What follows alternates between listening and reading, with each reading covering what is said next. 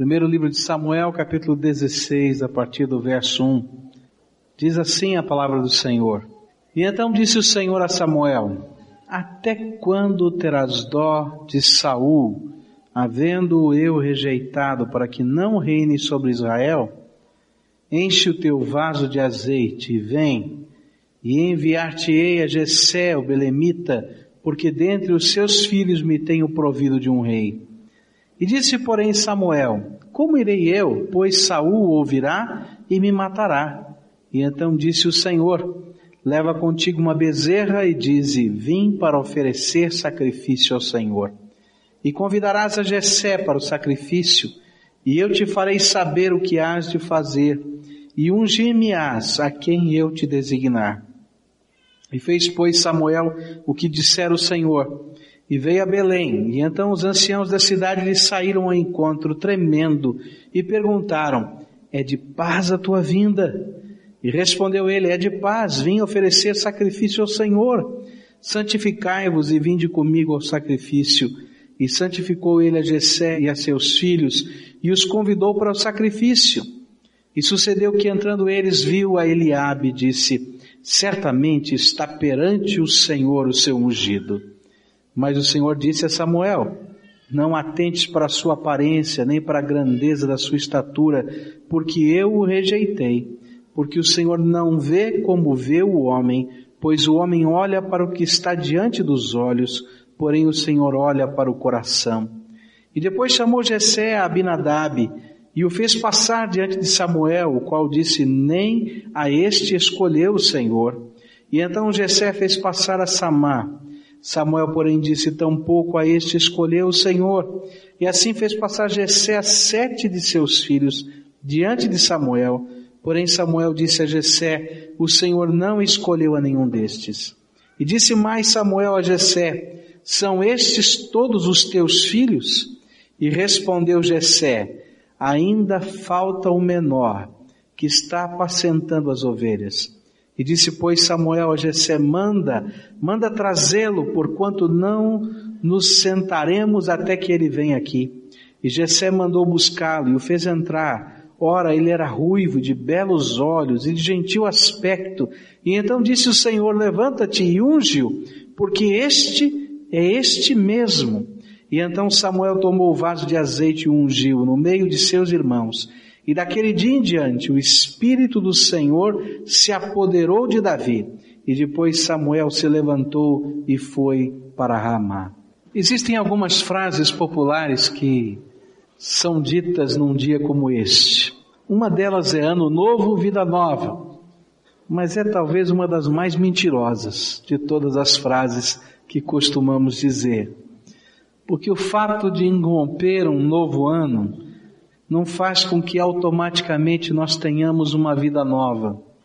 Nem tem tampouco algumas superstições que se dizem e que se ensinam para estes dias podem garantir sucesso, prosperidade, paz e assim por diante. Também não importa o tipo de comida que você coma nessa ceia e assim por diante. A gente vai olhando e vai vendo que isso não funciona. Mas há alguma coisa que funciona, que faz diferença na vida. Eu estava a orar e pedi a Deus que falasse e mostrasse para mim a vida. O que que podia fazer diferença? E à medida em que eu estava orando, esse texto de Samuel veio à minha mente. Como que se Deus estivesse falando ao meu coração e dizendo: Olha, você quer alguma coisa que faça diferença na sua vida, meu filho? Então busca de mim uma unção nova. E eu fiquei com esse negócio na cabeça. Busca de mim uma unção nova. Que negócio é esse, Deus, de buscar do Senhor uma unção nova? Eu já não fui selado com o teu Espírito Santo da promessa.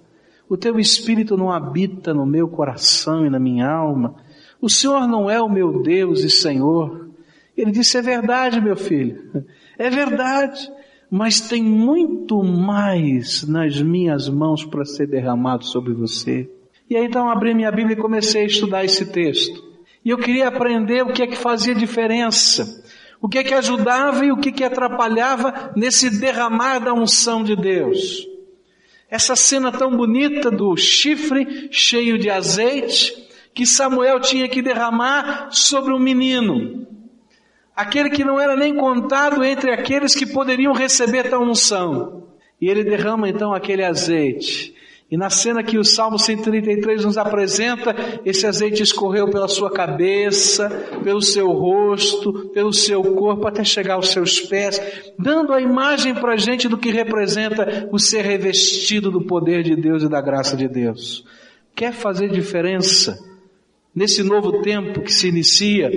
Busca de Deus ser ungido, busca de Deus ser cheio do Espírito Santo. Mas tem algumas coisas que atrapalham.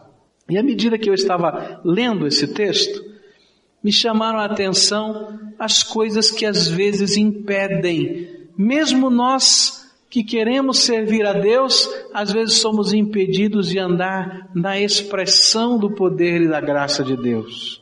Primeira coisa que chamou a minha atenção foi o que Deus estava falando com Samuel, homem cheio do Espírito Santo, provado e aprovado no tempo que tinha passado por grandes batalhas, grandes lutas, e onde chegava havia temor dos homens. Vocês repararam a pergunta? Samuel, você está entrando nessa cidade em paz?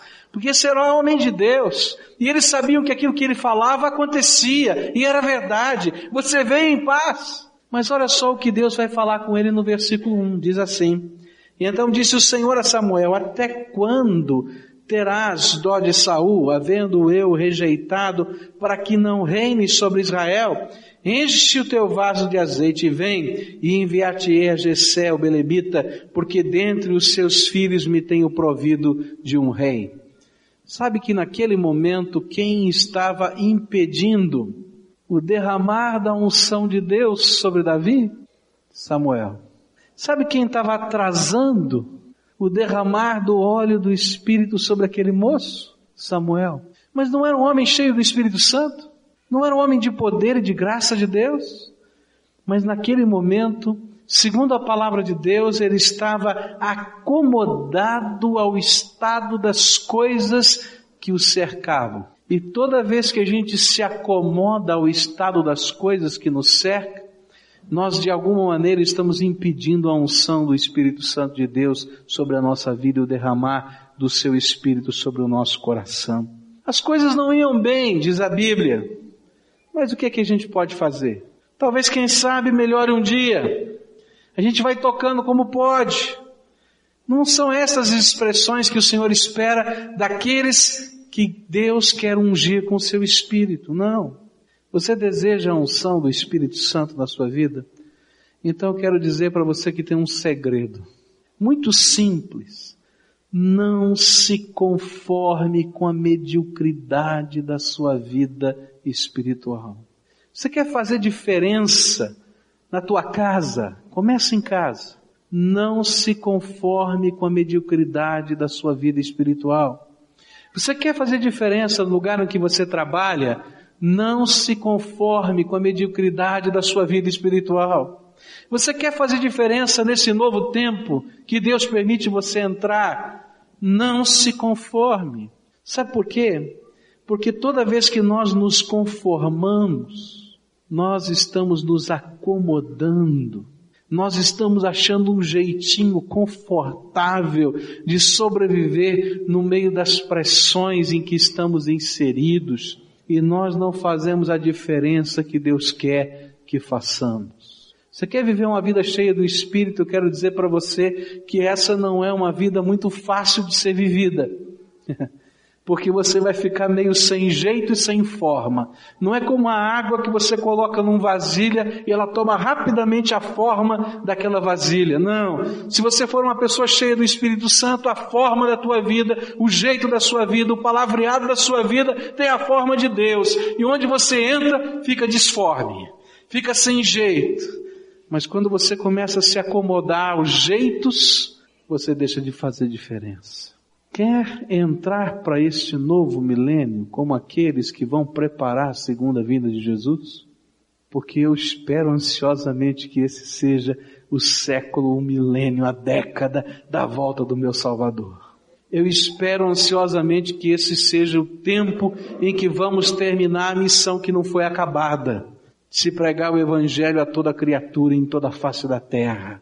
E gente, nunca houve tanta possibilidade de a gente alcançar o mundo inteiro com a palavra de Deus, porque essa é a última profecia que falta cumprir, o resto já está cumprido. Eu quero ser um daqueles que não vão se conformar.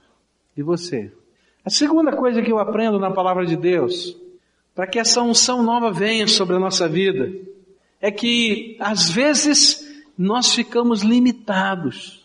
E somos limitados pelos nossos temores. Deus disse para Samuel, Samuel sai, enche o teu chifre, o vaso onde você vai colocar o azeite, carrega com você, vai até um lugar na cidade de Belém, na casa de Jessé, porque eu separei alguém que vai receber essa unção. Vai lá, eu vou te usar.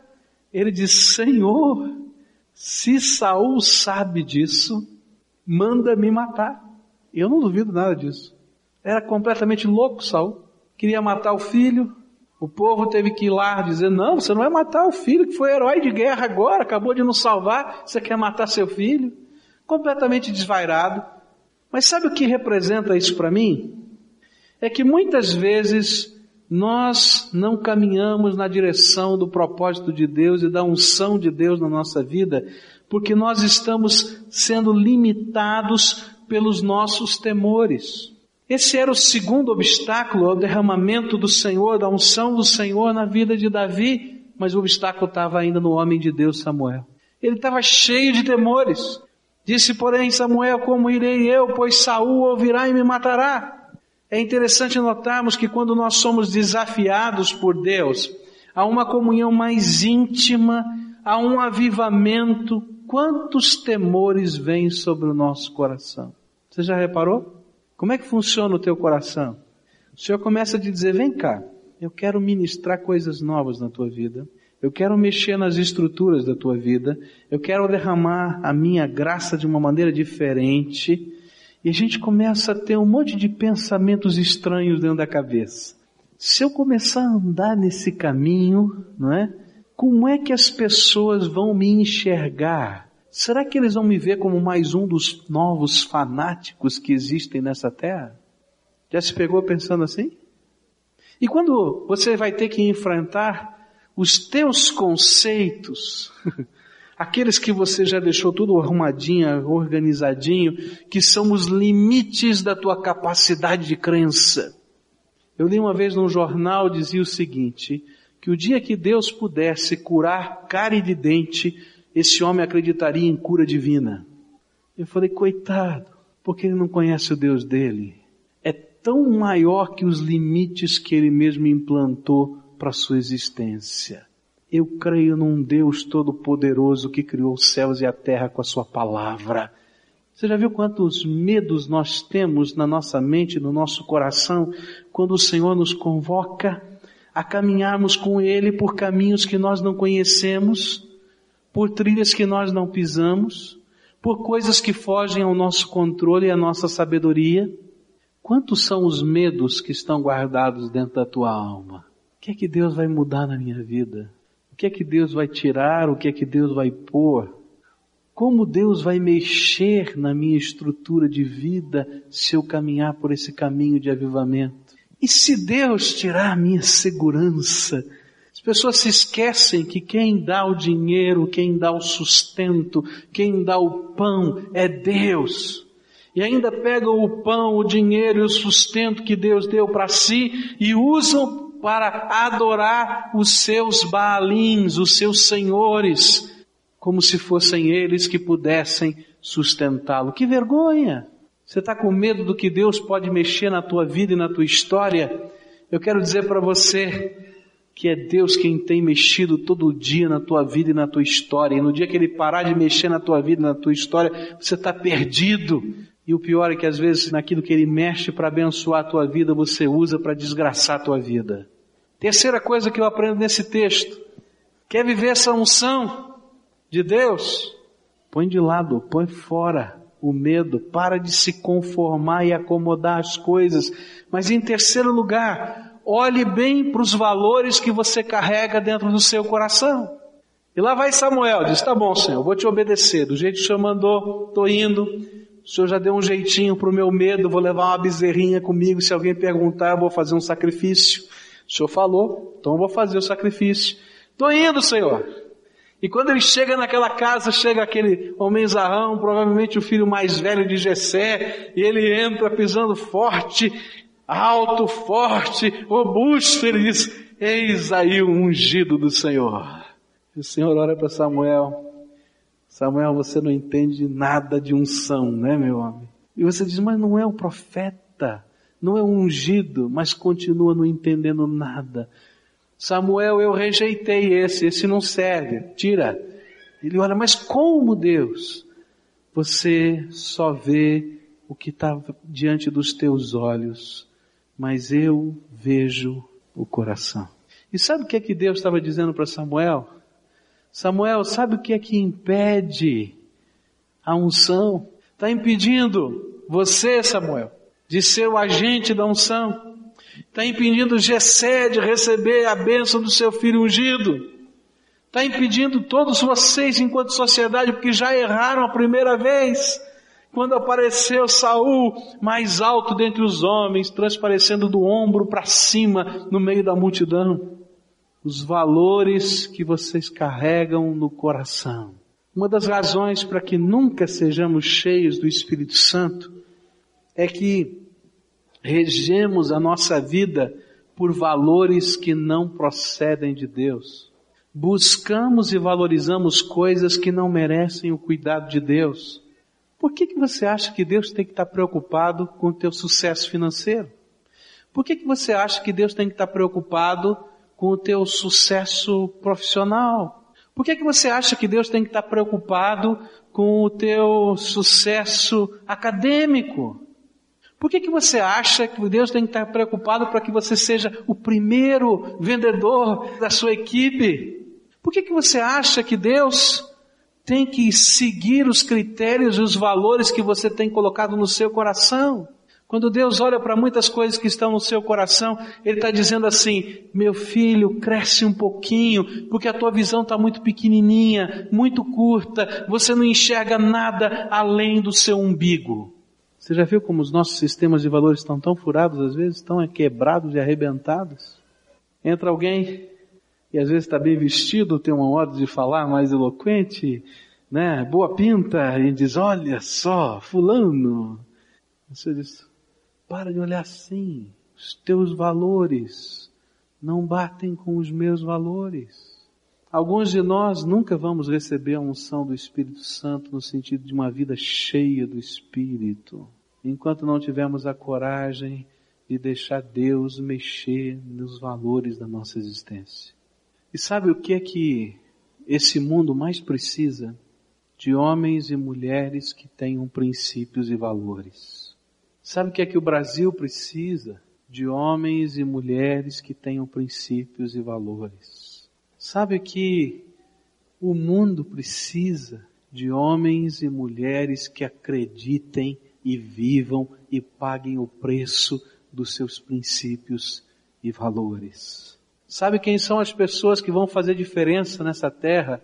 Aquelas pessoas cheias do Espírito Santo de Deus que permitirem que os valores e princípios que trazem no seu coração não sejam aqueles que fazem parte do lugar comum da vida, mas que vêm do céu, que vêm do Senhor da glória e que por isso não tomam a mesma forma, que às vezes colidem e que são até criticados, mas que fazem diferença na medida que o tempo passa.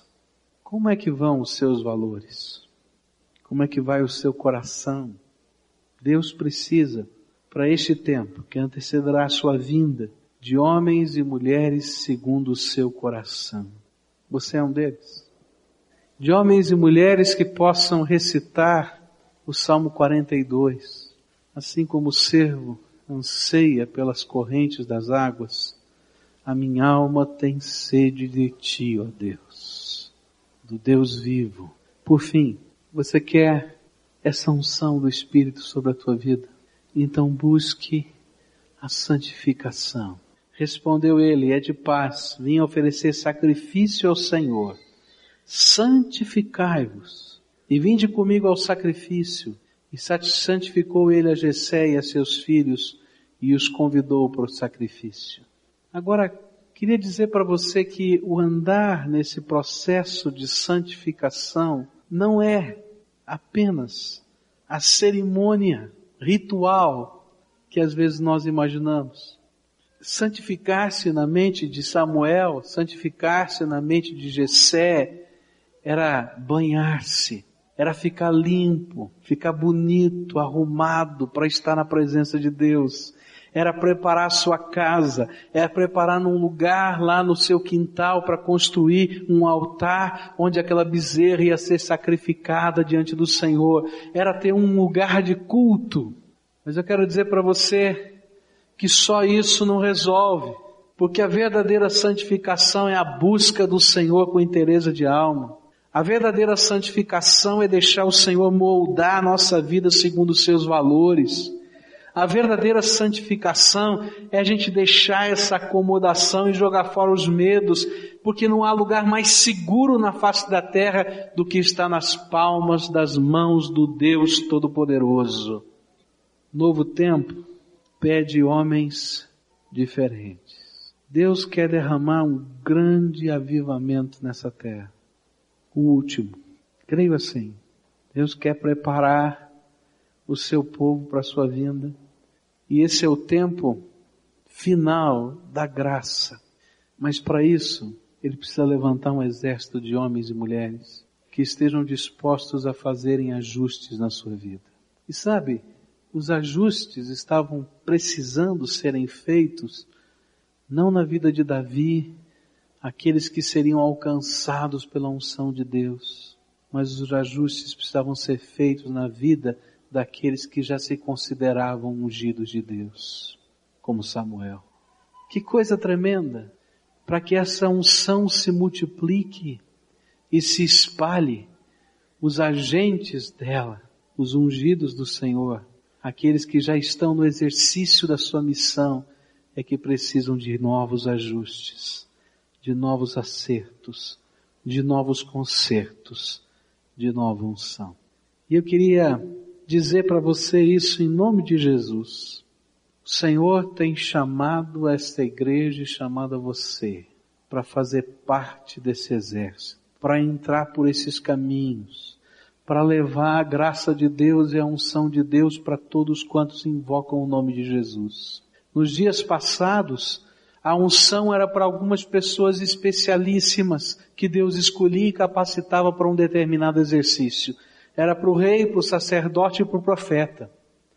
Mas a palavra de Deus nos diz em Joel que chegaria um momento da história em que o Espírito Santo seria derramado sobre toda a carne, homens, mulheres, crianças, jovens, escravos e escravas. Que todos quantos invocassem o nome do Senhor receberiam essa graça, essa bênção. E sabe quem é que leva essa unção? Aqueles que já foram ungidos e são esses que precisam fazer os ajustes para que essa unção chegue mais rápido, que chegue mais rápido, chegue mais rápido a todos os lugares da terra. Para mim, o desafio de Deus na minha vida é checar a minha vida, é ver o que, que precisa ser ajustado, aquilo que estava conformado que pode tem que ficar inconformado, os medos que precisam ser colocados fora, porque Deus é maior do que qualquer temor que eu possa ter no meu coração. E quando aquela unção foi derramada sobre Davi, usando o velho instrumento, Samuel, Davi não foi o mesmo e Israel não foi a mesma nação, porque a unção de Deus chegou. Você pode imaginar Deus usando a tua vida, usando para abençoar outras vidas e outras vidas, de tal maneira que esta cidade não seja a mesma, que esse país não seja o mesmo, porque a unção de Deus está sendo espalhada poderosamente. Eu quero tomar parte nesse negócio. E você? Tem preço. E não é dinheiro, é vida, é acerto, é compromisso. É saber que Deus burila, conserta e emenda até os ungidos mais tarimbados que Ele tem. Porque Ele é muito maior do que qualquer um de nós. Quer andar nesse negócio? Quer marchar nesse projeto? Nós vamos marchar para isso. Para que essa nova unção de Deus se manifeste em nós e através de nós como bênção em toda essa terra. Bendito seja o nome do Senhor.